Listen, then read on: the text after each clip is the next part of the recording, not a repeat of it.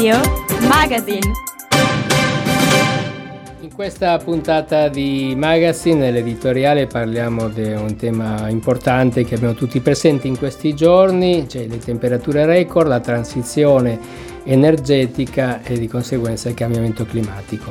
Per l'approfondimento, la rubrica Carta Canta, eh, abbiamo sentito Massimiliano Perna, direttore di ilmegafono.org, importante eh, sito di informazione siciliano che ci ha parlato della ricorrenza della strage di Via D'Amelio di Borsellino, ma anche ci ha anticipato i temi che sono trattati nell'ultimo numero prima della pausa estiva della sua rivista che trovate online proprio oggi. Poi le notizie dall'Italia e dal nostro territorio sul sociale e sull'ambiente e infine per la rubrica degli esteri, uno sguardo oltre il cortile, abbiamo parlato della missione di Monsignor Suppi, inviato di Papa Francesco a Washington, l'incontro che ha fatto con Joe Biden in questo tentativo che aveva visto già a Kiev e a Mosca per riuscire a ottenere un cessate il fuoco nel conflitto russo-ucraino. Abbiamo parlato della liberazione di Patri Sacchi, della quale siamo ovviamente tutti molto contenti, ma che visto dal punto di vista del dittatore Al-Sisi sicuramente eh, ha, fatto pa- fatto, ha fatto parte di un qualche scambio che scopriremo tra non molto probabilmente. Infine abbiamo parlato di un appuntamento molto importante per il futuro dell'Europa, un appuntamento elettorale perché domenica si vota in Spagna e dai numeri non è chiaro quale potrebbe essere la maggioranza, ma potrebbe esserci anche la novità dell'ingresso per la prima volta in un governo nazionale di un paese importante di una forza di estrema destra. Punto e a capo. In questi giorni a temperatura record il dibattito sulla transizione ecologica ed energetica è destinato a ridisegnare i confini tra le posizioni politiche di destra e di sinistra nell'anno scarso che ci separa dalle elezioni europee e probabilmente anche nel medio e lungo periodo. Come si è visto negli ultimi giorni nelle vicende europarlamentari sulla legge sul ripristino della natura, sono in gioco due visioni diametralmente opposte che investono la concessione stessa dell'Europa. La destra euroscettica e sovranista, messo da parte il bersaglio di un decennio rappresentato dalla moneta unica, contro cui tuonavano fino all'altro ieri i partiti che oggi governano l'Italia e molti altri paesi del continente, ha identificato nelle politiche green il nuovo nemico dei popoli mentre la sinistra progressista, sempre più in difficoltà storica, si aggrappa all'ambiente per trovare una nuova ragione d'essere in un mondo in cui le, le classiche battaglie sul lavoro e il sociale hanno perso appeal presso le proprie costituenze tradizionali. In questo modo l'Europa diventa, ma sarebbe meglio dire torna ad essere, terreno di battaglia tra elite urbane e cosmopolite e una sorta di provincia profonda transnazionale. Come ogni dibattito politico fondativo, anche questo si serve di colpi bassi e scorrettezze propagandistiche capaci di fare presa diretta sull'opinione pubblica in epoca di voto liquido ed emotivo. La principale distorsione riguarda l'etichetta di ideologia applicata all'ambiente. In questo caso, essa è infatti utilizzata da destra come sinonimo di esagerazione, esasperazione antiscientifica, concetto di comodo per far finta di sposare posizioni realiste o presunte razionali sulla transizione sopra dette. In altre parole, i conservatori, non avendo il coraggio di sfidare apertamente le evidenze ormai troppo grandi anche per loro sul cambiamento climatico, mirano a posticipare, ritardare gli obiettivi green perché le tabelle di marcia sarebbero troppo rigide e serrate, imponendo costi eccessivamente alti in termini produttivi e sociali. Il risultato di questa operazione è comunque indistinguibile nei fatti da chi è ostile tu cura la transizione ecologica per il semplice motivo che la velocità delle trasformazioni naturali in atto nel pianeta è tale che qualsiasi ritardo decisionale oggi sommerebbe al ritardo originario ormai acquisito con cui ci, ha, ci stiamo muovendo. Il tempo delle decisioni è già passato e per quanto ci sembri di avere tempo, in realtà ne abbiamo già pochissimo o forse per nulla. Non si tratta di spostare visioni apocalittiche o come sentiamo dire furbescamente ideologiche, ma di prendere atto di quello che la scienza, quella vera, ha già dimostrato. Chi pensa di avere tempo e di poter prendere altro tempo sul surriscaldamento globale sta solo perdendo tempo e se non se ne rende conto è pure peggio. Vi è anche un secondo motivo per cui l'accusa di ideologia green risulta risibile ed è economico. Le posizioni conservatrici, facendosi scudo con l'eufemismo della neutralità tecnologica, che tante volte ricorre di questi tempi andando a braccetto proprio con l'accusa di ideologia contro il fronte delle rinnovabili e dell'elettrico, proteggono nicchie di mercato tanto oggi quanto in futuro gli e-fuel, i, bio, i, biocarburanti, lo stesso idrogeno per il trasporto leggero non sono tecnologie che meritano il beneficio del dubbio, ma comparti produttivi destinati a rimanere marginali. Legittimo difendere la luce del sole, meno lo è illudersi o illudere che possano cambiare le regole del gioco una transizione che sarà prevalentemente elettrica, non solo per decreto ma soprattutto per scelta delle aziende a livello globale. Anche in questo caso prendere tempo, eh, altro tempo non è che perdere tempo, cioè competitività nei confronti del resto del mondo. Il momento degli investimenti è ora, non farlo, ritardarli potrà forse dare sollievo transitorio, ma nel medio termine acquirire le sofferenze proprie di quei settori o comparti che si vorrebbero tutelare. Il mondo non aspetta certo l'Europa. Queste considerazioni dovrebbero essere l'assunto di partenza di qualsiasi dibattito politico non ideologico sul clima, l'esatto contrario di quanto sta avvenendo. Ciò non significa che siano automaticamente sensati, scientificamente fondati tutti i provvedimenti che provengono da sinistra, ma al contrario, significa per la destra almeno rinunciare a rivaltare l'accusa di ideologia sugli avversari, perché l'unica ideologia visibile è travestire come esasperazione o eccessiva accelerazione un'urgenza che dovrebbe essere da tutti condivisa, e ovviamente nell'interesse di tutti. Young Radio News Un'ondata di calore anomala sta interessando l'Italia e più in generale l'Europa meridionale. Sono previste nei prossimi giorni ancora temperature molto alte nel nostro paese, come si sono già verificate in Spagna e in altri stati dell'area. Non si tratta di un fenomeno nuovo, basti pensare alla torrida estate del 2003, eppure oggi c'è qualcosa di diverso. Da una parte è aumentata la frequenza di simili episodi che quindi entrano più spesso nella cronaca dei media, dall'altra è cresciuta la consapevolezza intorno al cambiamento climatico. Questi due fattori comportano soprattutto d'estate una proliferazione di notizie sul clima, di annunci di record di temperature che possono creare confusione quando non panico, assuefazione o rigetto in chi le legge. Secondo Copernicus Climate Change Service dell'Unione Europea, quello del 2023 è stato il giugno più caldo della storia a livello globale. Le temperature della superficie terrestre nel mese hanno fatto registrare un'anomalia di 0,5 gradi eh, centigradi, superiore alla media del 1991-2020. Va notato inoltre come la maggior parte delle anomalie positive del mese di giugno si siano registrate proprio negli ultimi anni a conferma della tendenza all'aumento generalizzato delle temperature. Dati preliminari mostrano che a livello globale la prima metà di, eh, prima metà di luglio ha fatto registrare le più alte temperature mai documentate in questo periodo dell'anno.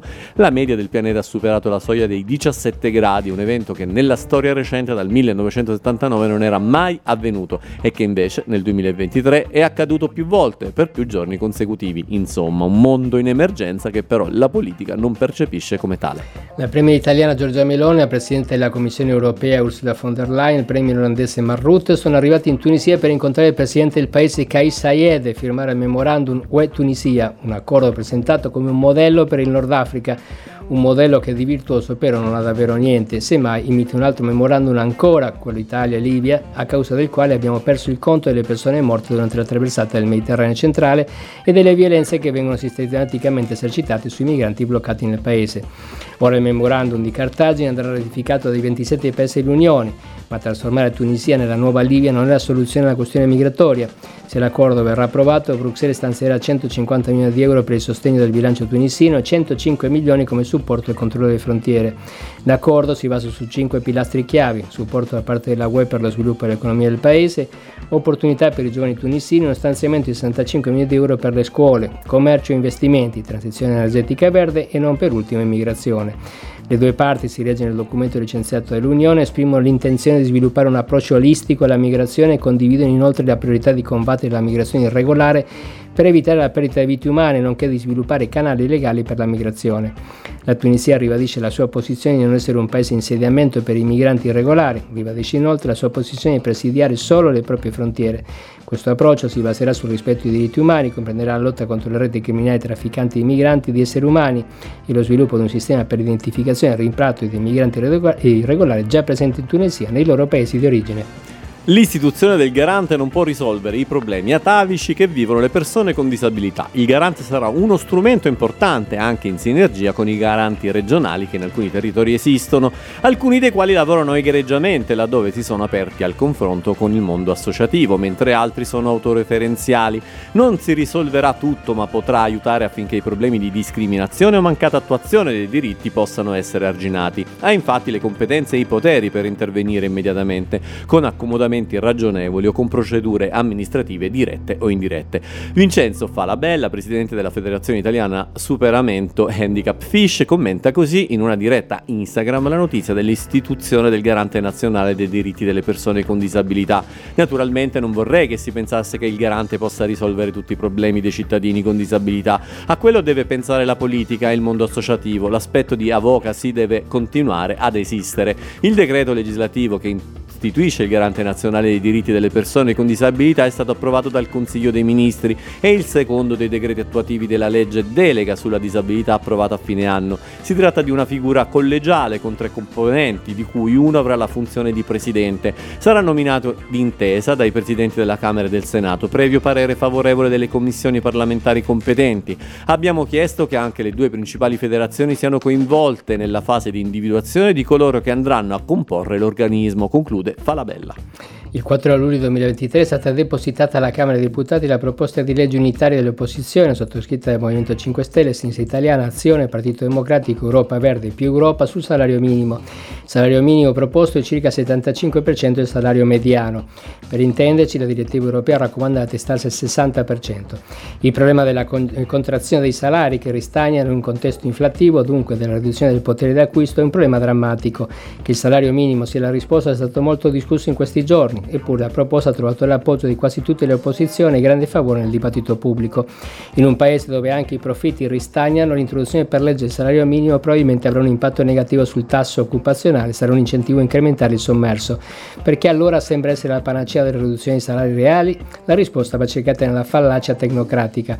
La tecnocrazia si fonda sul presupposto che ci siano obiettivi dati in partenza, universali e indiscutibili, come la crescita e la promozione dell'uguaglianza, e fin qui potremmo essere pure d'accordo. Sostiene anche che per raggiungere quei fini la strada sia una sola e che quella strada vada bene per tutti, cioè sia la soluzione migliore nella combinazione degli interessi delle diverse parti in gioco. Verso sistemi alimentari più equi e sostenibili dobbiamo muoverci in questa direzione. I sistemi alimentari svolgono infatti un ruolo cruciale nella nostra società e ci sono sfide significative da affrontare che includono la minaccia dalla biodiversità, il consumo eccessivo di risorse idriche, le emissioni di gas serra con conseguenze per la salute umana. Le recenti crisi come la pandemia Covid-19 e il conflitto russo-ucraino, così come molte altre crisi regionali, hanno messo in evidenza le gravi vulnerabilità della catena globale di approvvigionamento. Inoltre questa crisi hanno sottolineato il rischio di pandemie originate da una natura danneggiata e da un sistema finanziario speculativo.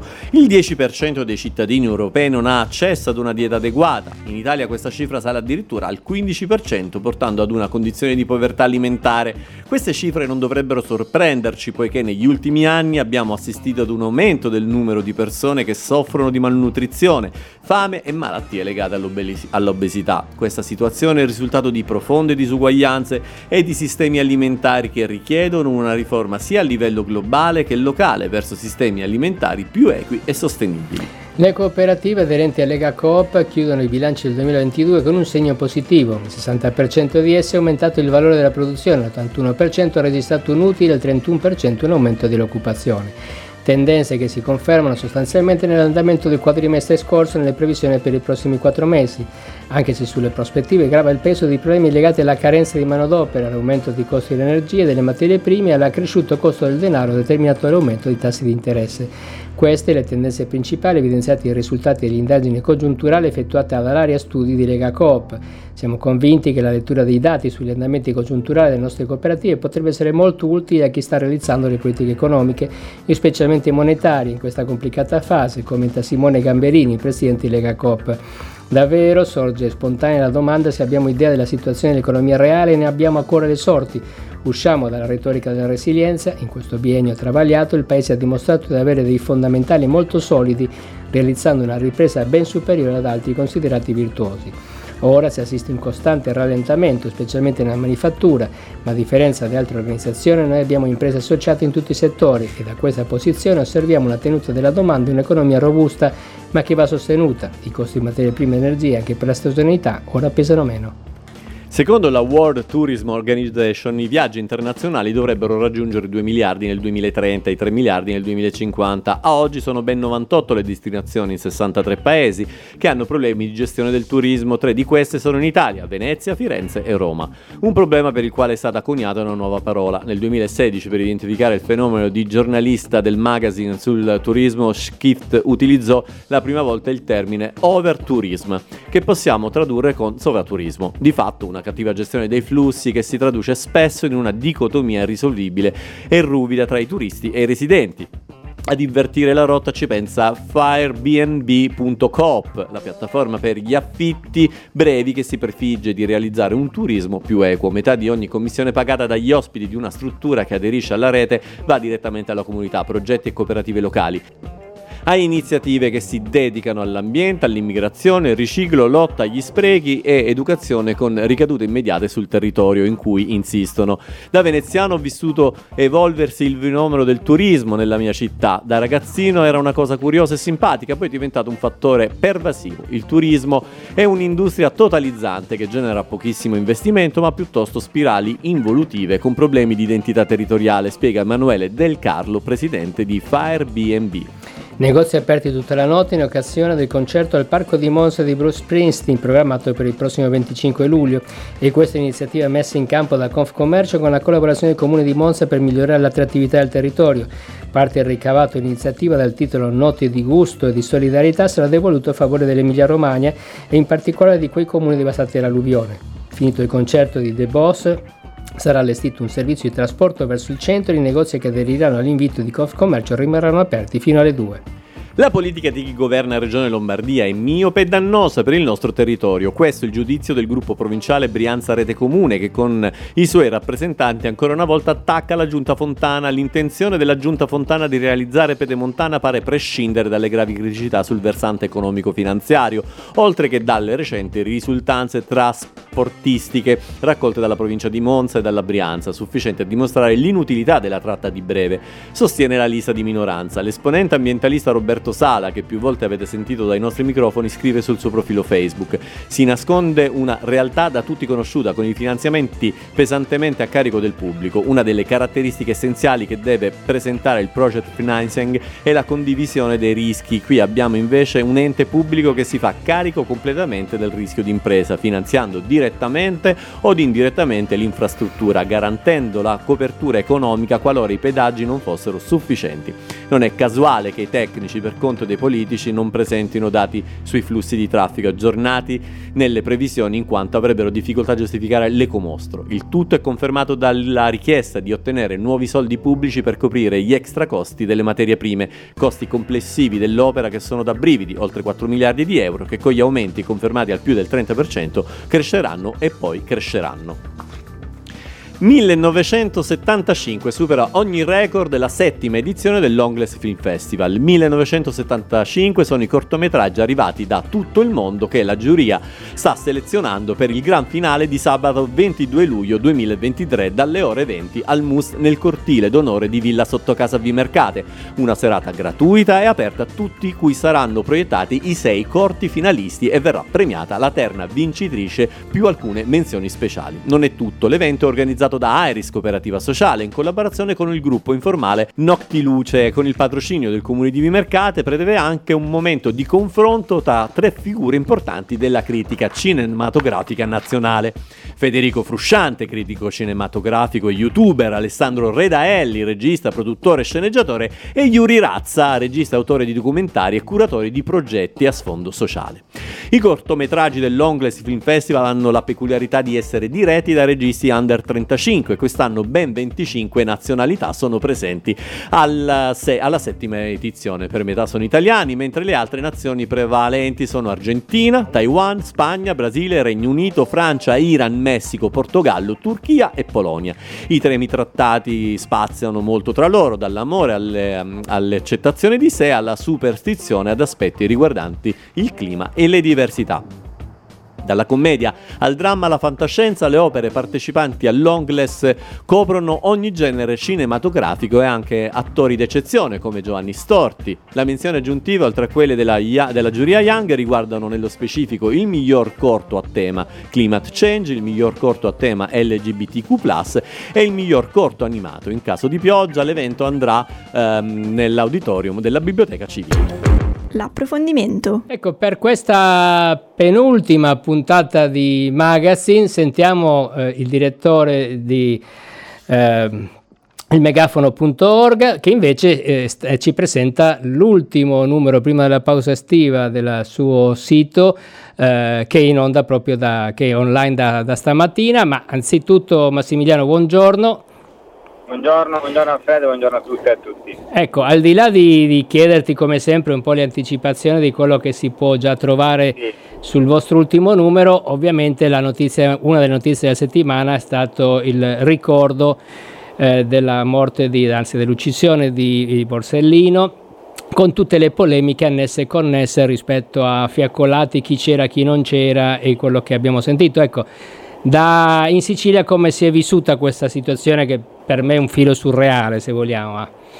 Ma penso come in tutto il resto d'Italia, ma non c'è, ripeto, da stupirsi, è già capitato, abbiamo parlato in passato di queste, di queste cose, c'è da stupirsi delle polemiche, ma ancora di più non c'è da stupirsi il fatto che si è arrivati in questa situazione dove magari c'è stato qualche imbarazzo da parte della Premier che ha utilizzato la scusa, la facciata dei motivi di sicurezza, di ordine pubblico per non partecipare, ma in realtà eh, il problema è un altro, è l'imbarazzo della Premier Meloni che ha indebitamente negli anni insieme al suo partito cercato di appropriarsi della figura di Paolo Borsellino per una mh, comune eh, idea politica, quando in realtà insomma, le di Borsellino erano particolari, perché Borsellino era in parte monarchico, in parte di destra, liberale, ma eh, il problema più grosso di fondo è che come si è arrivati e con quali misure questo governo è arrivato al 19 luglio. Sì. Eh, ultima cosa, la, la, la, questione del concorso esterno, della riforma giustizia sì. di Nordio, temi che noi abbiamo toccato più volte, toccheremo anche, abbiamo toccato anche in quest'ultimo numero, eh, al di là degli stop, delle marce indietro, ma quell'idea di Nordio c'è ancora e come diciamo nel pezzo di oggi eh, di Vincenzo Allomia non ci fidiamo né della, del fatto che per il momento sia fermata questa idea né della visione eh, con la quale vogliono eh, riformare la giustizia in questo paese, che non va in direzione di una forte lotta alla mafia, quindi certo. altro che fiaccolate. Qui le, le, prove vanno date nei fatti e non eh, con i simboli e con le commemorazioni che spesso sono sterili eh, perché si trasformano in appunto commemorazioni e, e, hanno poco di memoria, di esercizio quotidiano della mhm. memoria. Mm-hmm.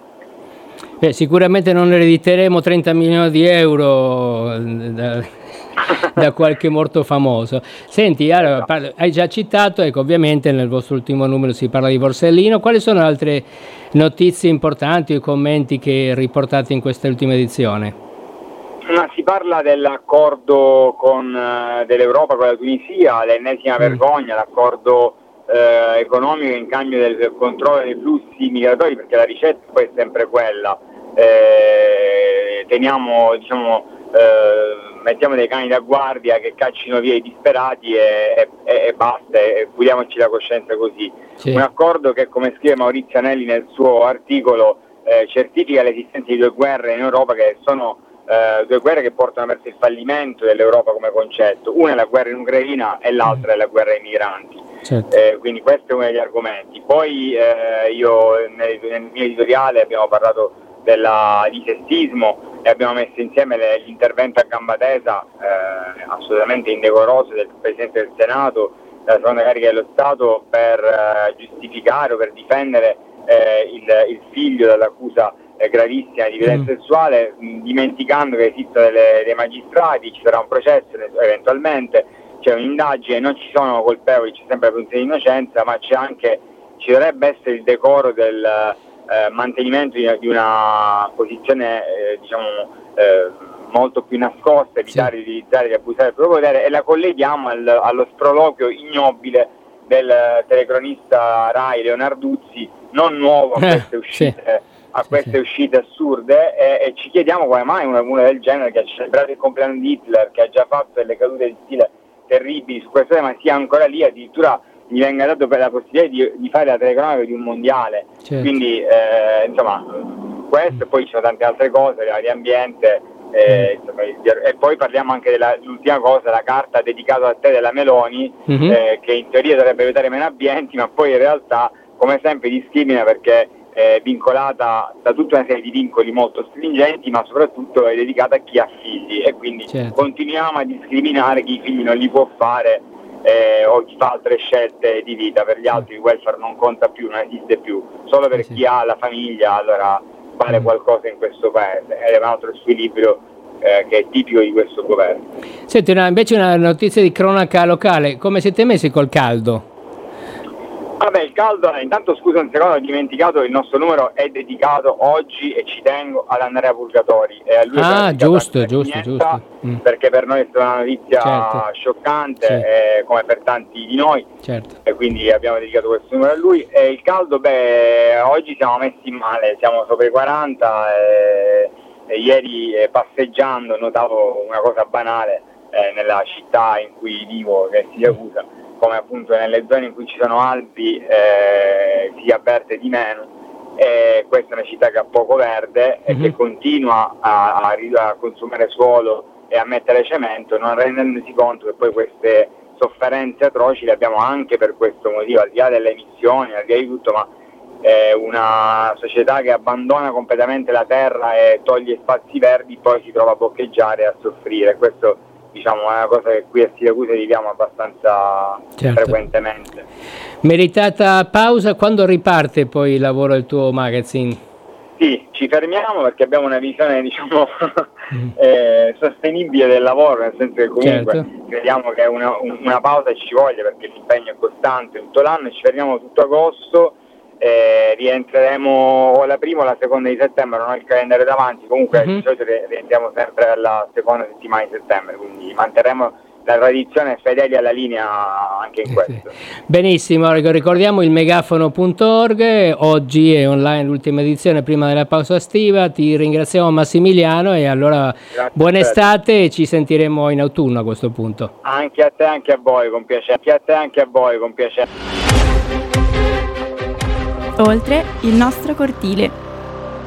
E anche in questa puntata, penultima puntata di stagione, eh, parliamo di quello che accade fuori dai nostri confini, il nostro cortile, diciamo un cortile che questa volta si estende, si estende negli Stati Uniti con eh, il nuovo viaggio eh, per tentare una pace, per la guerra tra eh, Ucraina e eh, Russia. Il cardinal Zucchi si è questa volta è andato negli Stati Uniti. Esatto, perché ormai, ormai va da chi comanda. Esatto, sta... E se lo chiamano da Pechino sono convinto che viaggia eh, andrebbe, andrebbe, anche sì. lì, eh, ha incontrato Biden, ricordiamolo che tra l'altro Biden è cattolico esatto. ed è il secondo presidente cattolico dopo Kennedy, quindi secondo presidente democratico cattolico, perché poi gli altri sì. mi sembra che siano tutti o protestanti o comunque esatto, calvinisti. Sì, sì, tutti protestanti. Tutti protestanti, quindi insomma cosa importante. E poi una buona notizia che è arrivata proprio eh, ieri in mattinata, ovvero la liberazione dopo tre anni di Patrick Zaki, ricordiamolo, eh, lui in realtà è un, um, uno studente dell'Università di Bologna eh, che era stato accusato di aver scritto delle menzogne eh, su, su, su, sì, si era per, permesso di parlare di discriminazione nei confronti della delle minoranza donne, delle, delle donne delle e donne, della minoranza esatto. copta cristiana in Egitto. Copta cristiana e finalmente dopo un processo abbastanza ridicolo perché ricordiamolo migliaia di adesso migliaia però insomma più volte rimandato, alla fine ieri, eh, qualche giorno fa, scusate, mi è arrivata in, uh, la, la, sentenza e poi finalmente la, la dopo, la, dopo, la, sentenza la grazia. Eh, adesso ci racconti un po' esatto. di più di esatto. questa cosa. E eh, l'ultima cosa invece è un appuntamento molto importante perché adesso domenica ci saranno le elezioni in Spagna, mh, mm, qualche giorno fa c'è stato un, diciamo così, un faccia a faccia tra tre leader però in questo caso, eh, Vox, i socialisti e la sinistra diciamo diciamo, sì, unita. Eh, 15 partiti dentro la sigla esatto, Sumar. ricordiamolo sì. che anche lì non se la passano molto bene, la diaspora sì. è sempre molto ampia, però almeno riescono a mettersi esatto. insieme a differenza di in Italia, ma mancava il, quello che probabilmente avrà il maggior numero di voti, ovvero il Partito Feggio, Popolare. Esatto. Ma ehm, eh, io, eh, Cristian, mi sono messo a guardare un po' i numeri. perché in realtà eh, in Spagna c'è un bipolarismo. Eh, da quando, da quando si, la Spagna è tornata a democrazia negli anni 70 dopo la morte di Franco. C'è un bipolarismo che è incarnato dal Partito Popolare, cioè i democristiani, e dal Partito Socialista Spagnolo, che poi ovviamente ognuno di questi qua ha governato con alcuni alleati minori. I socialisti in passato hanno governato con i comunisti, in questo governo erano con Podemos, qualche volta con qualche partito indipendentista, i catalani piuttosto che i vaschi, anche i popolari avevano governato con un partito catalano centrista che poi adesso è scomparso, cioè, però sostanzialmente un bipolarismo. La coalizione uscente, cioè socialisti più Podemos, io sono andato a vedermi le medie ponderati dei sondaggi, che ce ne sono tanti, per quello che ci dà un po' l'idea delle, delle medie, di cosa viene fuori. Cioè il Partito Popolare si attesta come primo partito al 34% eh, nella media dei sondaggi, ma la coalizione uscente, che sono i socialisti più eh, Sumar, sarebbero al 28, 38, 41%. Quindi in realtà il governo uscente e 6 punti sopra il Partito Popolare Europeo. Dove sta eh, il punto strano, cioè la novità di queste elezioni? Che Vox, che finora è stato il partito di ultradestra franchista, cioè fascisti spagnoli, che fino, fino ad oggi era stato tenuto in frizz, c'era fuori dall'arco democratico, ma un tabù che è stato rotto con le, le passate amministrative perché sono entrate in diverse giunte con i popolari, eh, andrà male in queste elezioni, Cristian, contrariamente a quello che dicono, nel senso che la loro media ponderata è di prendere 13 punti, cioè lo stesso di, di Podemos, eh, ed eleggere 43 deputati, che vorrebbe dire 10 in meno di quelli che hanno attualmente in Parlamento. Però se noi sommiamo appunto quel 34 dei popolari con il 13 di Vox avrebbero una maggioranza, però attenzione che non è un sistema proporzionale puro. Quindi al momento la somma dei Popolare e di Vox da circa eh, 170 parlamentari. La maggioranza in Spagna sono 176. È qui che, che potrebbe aprirsi uno scenario di tutt'altro tipo, perché invece se socialisti e Podemos, che si, sappiamo già che si eh, governerebbero assieme come stanno governando in questo momento, facessero alleanza con i partiti nazionalisti che dovrebbero eleggere 35 deputati, Ricordiamo che non tutti questi partiti sono di sinistra, c'è qualche partito di destra, però c'è un, c'è un punto che potrebbe essere di rimente perché Vox ha nel suo programma quello dell'abolizione delle autonomie regionali spagnole e quindi anche quelli che non sono di sinistra eh, diciamo che avrebbero qualche difficoltà a governare assieme a Vox. Ecco, se i socialisti e Podemos eh, facessero una coalizione con questa eh, diciamo, galassia di partiti indipendentisti, tra i quali i più forti ovviamente sono i catalani, avrebbero 180 seggi secondo le proiezioni, che vuol dire 4 sopra la, uh, la maggioranza. Quindi è uno scenario molto aperto, veramente molto aperto. Da un lato perché non soltanto in Spagna ma anche a livello europeo c'è una grande perplessità sul fatto che Vox possa entrare in un governo di un paese importante. La Spagna non è un paese marginale nell'equilibrio europeo. Ricordiamo che l'unico leader europeo che sostiene apertamente Vox non è nemmeno la signora Le Pen, ma è la nostra Premier Giorgia Meloni, l'unica che è intervenuta addirittura in campagna elettorale. Quindi ecco un'elezione sulla quale sono puntati tutti i riflettori. Noi settimana prossima lo analizzere, analizzeremo questi risultati con Giacomo Riccio nella nostra ultima puntata estiva, vedremo come andrà a finire. Eh, Patrizzacchi, eh, studente, ricercatore, si è, si è, laureato proprio qualche settimana fa proprio dell'Università di Bologna, che eh, dopo aver pubblicato qualche post critico nei confronti del regime, cioè quelle cose che normalmente facciamo tutti i giorni in qualsiasi paese democratico, e rientrava al Cairo per andare a trovare la famiglia, è stato detenuto e da lì è partito un'odissea di processi, detenzioni, domiciliari, carcere, eccetera, che se ne sono concluse con una condanna a tre anni che dopo due giorni è stata diciamo, cancellata con una grazia personale del presidente eh, Al-Sisi, del generale Al-Sisi, alla vigilia della sua partenza per Roma, perché ieri Al-Sisi era a Roma, dove veniva, dove è venuto eh, per battere cassa, cioè sostanzialmente da un lato c'è il dossier Regeni eh, da dimenticare, che è quello che vorrebbe l'Egitto, perché in questo caso, cioè così come Patrizzacchi è un caso diciamo se vogliamo praticamente costituito a tavolino per far dimenticare Regeni, nel caso di Regeni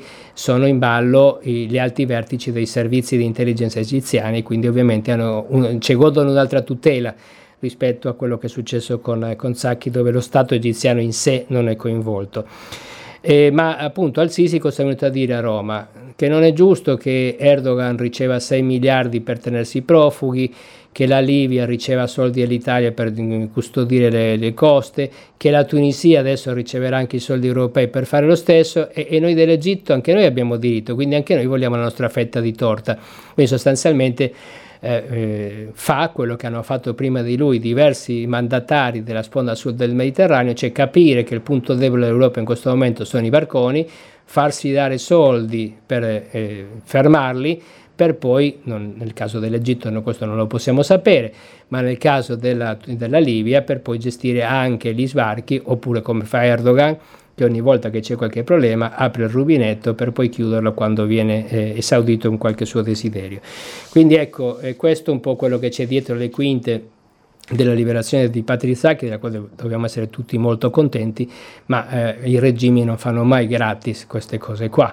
Quindi ovviamente, anche se non lo sapremo mai, o almeno lo sapremo forse un giorno, eh, vedremo qual è la moneta con la quale è stato pagato al Sisi per questo gesto, che, del quale ovviamente si è diciamo, eh, glorificato il governo di Giorgia Meloni, considerandolo, eh, assim, dicendo che è stato un grande successo il suo governo, anche se sappiamo che ovviamente le trattative per la liberazione arrivano da molto lontano.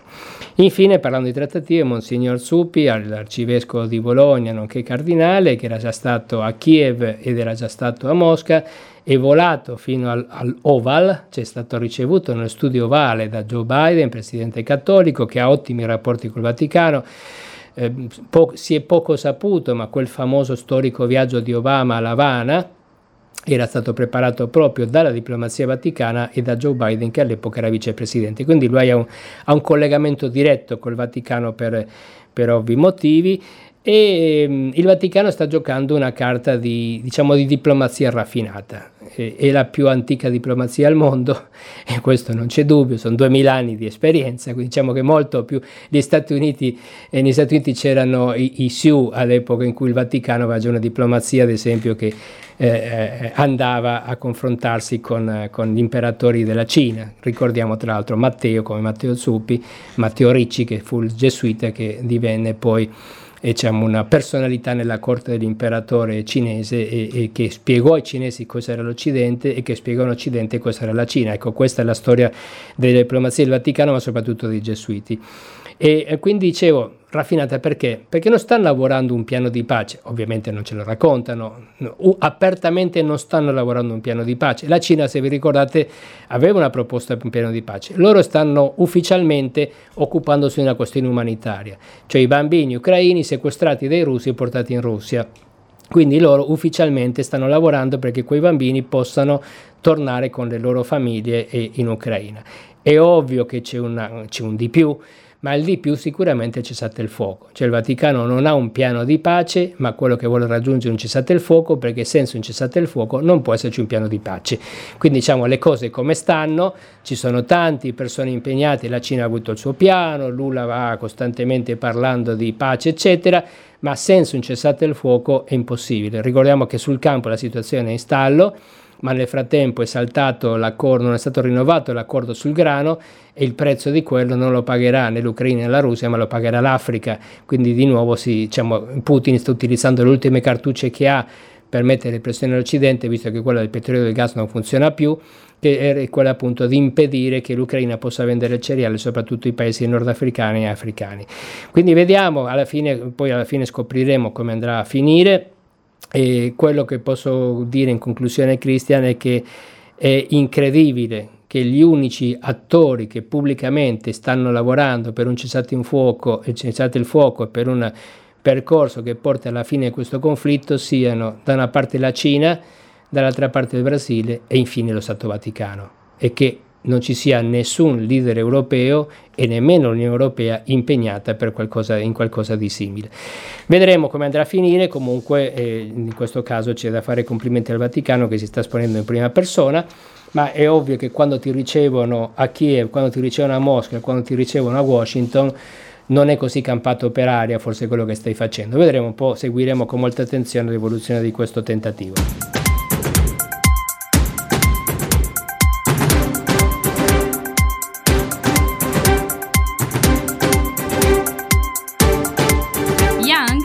Radio Magazine. Aldo, 74 anni, è una vita, come dice lui, vissuta al contrario. Studi nelle migliori scuole di Milano. Carriera avviata da bancario, passione per la vela. Poi via via errori, cadute e sfortune, fino ad essere truffato dal suo conquilino. Aldo è stato accolto a casa di Ruth.